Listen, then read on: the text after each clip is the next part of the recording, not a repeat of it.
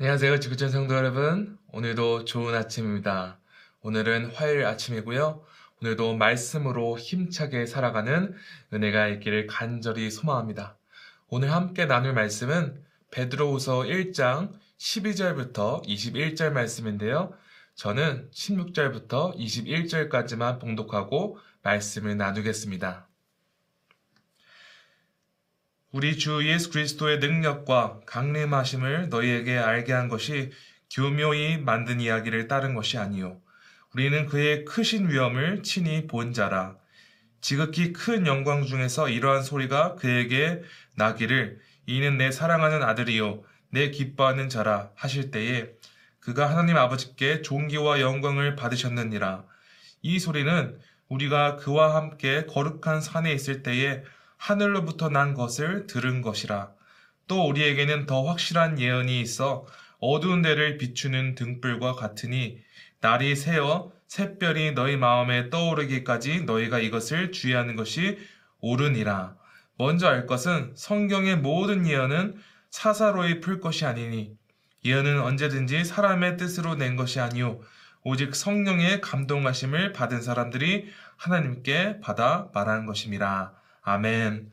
하나님의 말씀입니다. 사도 베드로가 활동하던 시대는 어, 이스라엘이 로마 식민지에 그 살아가면서 헬라 철학과 여러 사상에 크게 영향을 받은 시대였습니다. 당시 지성인들은 매일 모여서 새로운 사상에 대해 얘기하고 토론하고 그것이 그들의 일상이었습니다. 헬레니즘 철학이 꼽히는 이 시대의 특징은 모든 것을 인간의 이상으로 해석하고 이해하라는 경향이 컸습니다. 그러므로 이러한 문화 속에서 유일하시고 전능하신 하나님을 믿으며 육체적으로 죽고 다시 부활하신 예수를 믿는 종교를 환영할 리가 없었죠. 당시 헬라 철학과 여러 사랑을 열렬히 따르던 자들, 즉 거짓 선지자들은 초대교인들의 믿음을 흔들고 위협하는 아주 위험한 세력이었습니다. 그들이 그리스도의 복음을 어떻게 취급하였는지 그리고 어떻게 왜곡시켰는지 16절에 잘 나와 있습니다. 우리 주 예수 그리스도의 능력과 강림하심을 너에게 알게 한 것이 교묘히 만든 이야기를 따른 것이 아니요. 거짓 선지자들이 사도들이 교인들에게 전하는 복음을 교묘하게 만든 신화에 불과하다고 말했습니다. 여기서 교묘이라는 단어는 굉장히 짜임새 있고 독창적이며 솜씨가 있다 이런 뜻도 있지만 결론적으로 사람이 교묘히 잘 만들어낸 이야기 신화에 불과하다는 것입니다. 구약 성경에 기록된 비이성적인 이야기들 예수 그리스도께서 처녀의 몸에서 태어난 이야기 예수께서 죽으신 후에 부활하시고 또한 마지막 날에 나타나실 예언. 이것은 단지 말도 안 되는 신화라고 주장하는 것입니다. 또한 이 신화 같은 이야기를 하나님의 진리의 말씀이 아니며 단지 사람들에게 마지막 심판날에 대해 공포심을 주어서 더 많은 사람들이 이 신화를 따르게 하고자 했다는 것이 이 거짓 선지자들의 거짓말이었습니다. 이와 같이 잘못된 사상을 가지고 초대교인들을 끊임없이 접근하고 위협하는 거짓 선지자에 대하여 사도 베드로는 가만히 있을 수 없었고 가만히 있지 않았습니다. 오늘 본문에서 베드로는 진리의 말씀인 성경을 사람이 만든 신화라고 주장을 변증하고자 성경 말씀의 진입성에 대해 말하고 있습니다. 베드로는 16절부터 19절까지 왜 하나님의 말씀이 진리인지 두 가지 확실한 근거를 대고 있습니다. 첫 번째 근거는 16절부터 18절에 잘 나와 있는데요. 16절에서 우리는 그의 크신 위엄을 본 자라. 즉 베드로와 다른 사도들이 전하는 복음의 메시지는 단지 어디서 만들어낸 신화 같은 이야기들이 아니라 그들이 친히 보고 목격한 것을 전하는 것이라는 것입니다. 그들이 친히 보고 목격한 것은 무엇입니까? 18절입니다. 우리가 그와 함께 거룩한 산에 있을 때에 하늘로부터 난 것을 들은 것이라. 그리고 그 거룩한 산에서 사도들은 예수 그리스도의 제자들이 직접 보고 들은 것은 바로 17절에 이렇게 나와 있죠. 지극히 큰 영광 중에서 이러한 소리가 그에게 나기를 이는 내 사랑하는 아들이요 내 기뻐하는 자라 하실 때에 그가 하나님께 존귀와 영광을 받으셨느니라. 성도 여러분, 이것이 어느 사건이죠? 네. 변화산 사건입니다. 예수께서 제자들과 함께 변화산에 올라가셨을 때 제자들은 존귀와 영광이 임하신 예수 그리스도를 직접 목격하였고 또한 전능하신 하나님께서 친히 예수님에 대하여 그가 자신의 사랑하는 아들이다.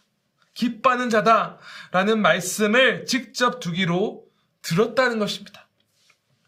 여기서 강조되는 사실은 이 사건은 전설이 아니라 친히 목격한 말씀, 진리의 말씀이라는 것입니다. 여러분, 특별 계신 성경을 통해 우리에게 전해지는 진리는 인류를 향한 하나님의 메시지입니다. 인류가 어떤 목적과 목표를 가지고 살아야 하는 구체적인 하나님의 말씀이 담긴 것이 바로 성경 말씀입니다. 그러므로 이 진리의 말씀을 직접 말씀하시는 분께서 스스로 직접 인정하신 예수 그리스도를 친히 목격한 자의 증언보다 더 확실하고 정확하고 하나님의 뜻을 대변하는 진리는 없습니다. 그런데 베드로는 이어서 성경이 사람이 만드는 신화가 아니라 진리임을 두 번째 근거를 말합니다. 19절 초반부만 읽겠습니다. 또 우리에게 더 확실한 예언이 있으니. 여러분 여기서 예언이란 구약 성경에서 모든 선지자들이 예수 그리스도에 대해 말한 모든 예언을 말하는 것입니다. 이 예언은 모두 성취되었죠. 그러므로 예수 그리스도의 복음은 진리이라는 것입니다. 또한 베드로가 말하기를 모든 성경은 사람의 뜻으로 쓰여진 것이 아니라 즉 모든 예언도 선지자들 마음대로 지어서 만들어낸 이야기가 아니라 성령님께서 영감을 주셔서 기록한 말씀이라는 것입니다. 여러분, 그러면 이 말씀, 신화가 아니고 만들어낸 이야기가 아닌 진리의 말씀은 우리는 어떻게 읽어야 합니까? 성경의 예언은 사서로에 풀 것이 아니니, 즉, 인간의 지식으로 인간이 해석하고 싶은 대로 마음대로 해석해서는 안 됩니다. 이 말씀은 성령의 감동으로 기록된 것이기 때문에 오직 성령님의 도움으로 우리가 이해할 수 있습니다. 여러분, 그렇다면 이 말씀을 성령님의 영감을 받아 읽고 해석할 때, 우리가 말씀을 받을 때 어떤 일이 일어납니까? 어두운 데를 비치는 등불 같으니.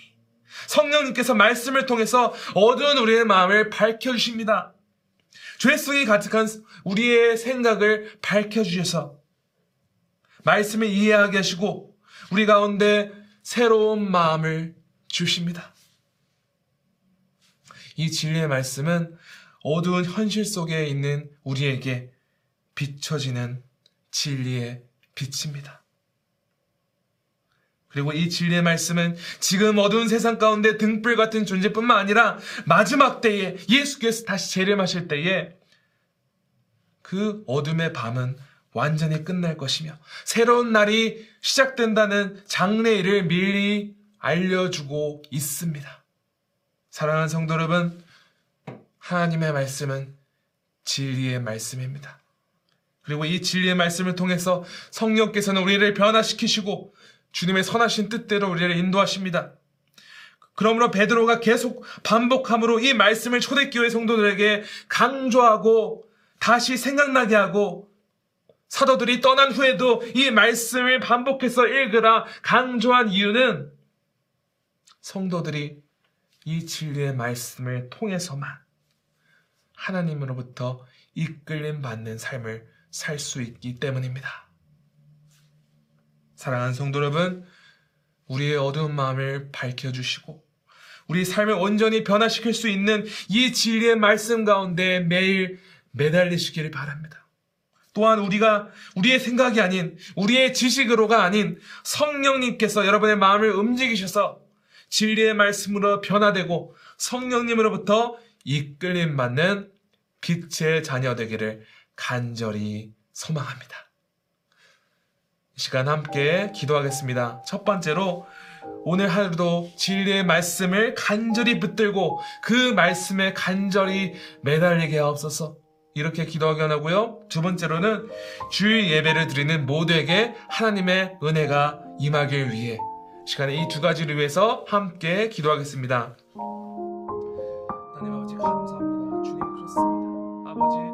주님의 말씀은 진리의 말씀입니다. 살아서 역사하시고 이것은 삶에 만들어낸 이야기도 아니며 신화도 아니며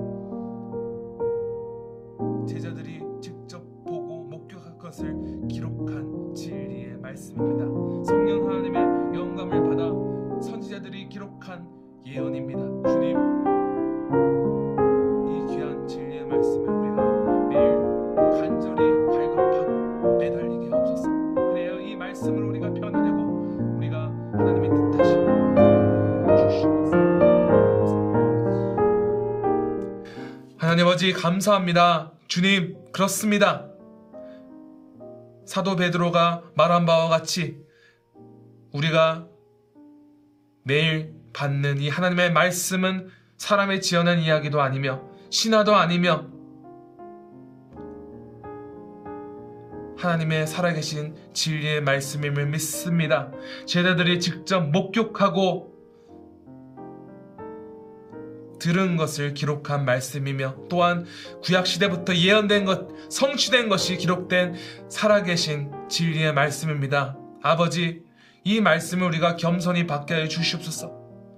또한 우리가 성령의 도움을 받아 이 말씀을 듣고 해석하고 우리 삶에 적용할 때 주님 이 말씀에 간절히 매달려서 우리 삶의 주의 뜻대로 변화되고 또한 이 말씀이 우리를 주관하게 하여 주시옵소서.